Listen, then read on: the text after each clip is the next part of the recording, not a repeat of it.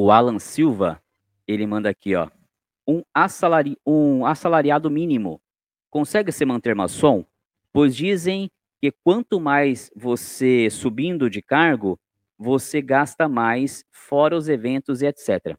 Meu querido Alan Silva, é o seguinte, tem um vídeo aqui no canal muito bacana que eu recomendo você a ver, tá? Assim que acabar a live, obviamente. Chama-se Quanto Custa Ser Maçom, tá bom? Quando acabar a nossa live, vá lá na playlist Pensamentos do canal, tá? Do Bode Pensando, e lá você vai encontrar esse vídeo. Quanto custa ser maçom? Lá eu explano tudo para você, no mínimo detalhes você vai sanar suas dúvidas. Mas respondendo aqui para você de bate pronto é o seguinte: é, se uma pessoa que ganha um salário mínimo consegue se manter maçom, eu acho que não é, é melhor não. Se realmente a sua renda for apenas um salário mínimo, eu creio que não. Por quê? Vou explicar, tá? É, as mensalidades, tá? Elas vão gerar em torno aí, tá? Obviamente que tem lojas muito mais alto esses valores, depende do perfil da loja, e lojas um pouco abaixo. Estou falando uma mediana, tá? As mensalidades vão girar em torno de 180 a 220 reais, tá bom? Se a gente estiver pensando que um salário mínimo custa, vai, vai agora para 1.200 reais, né? Olha, te sobrariam aí mil reais por mês.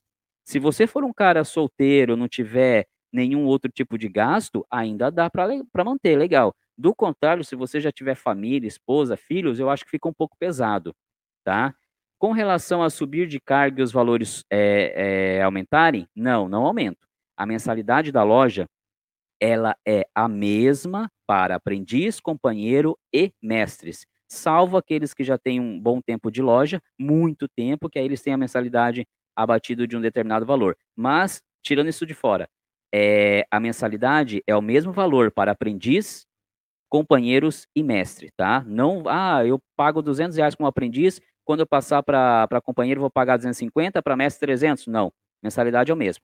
O que acontece é que, assim como para iniciar se paga as joias, né, se paga uma quantia para entrar, para mudar de cargo também se paga, tá? Uma quantia. Então, para passar para companheiro se paga um valor, para passar para mestre se paga um valor também, tá? Mas a mensalidade é a mesma. Então, cara, não deixe de ver assim que acabar a nossa live esse vídeo lá na playlist de pensamento. Quanto custa ser maçom? Vai sanar suas dúvidas, tá bom?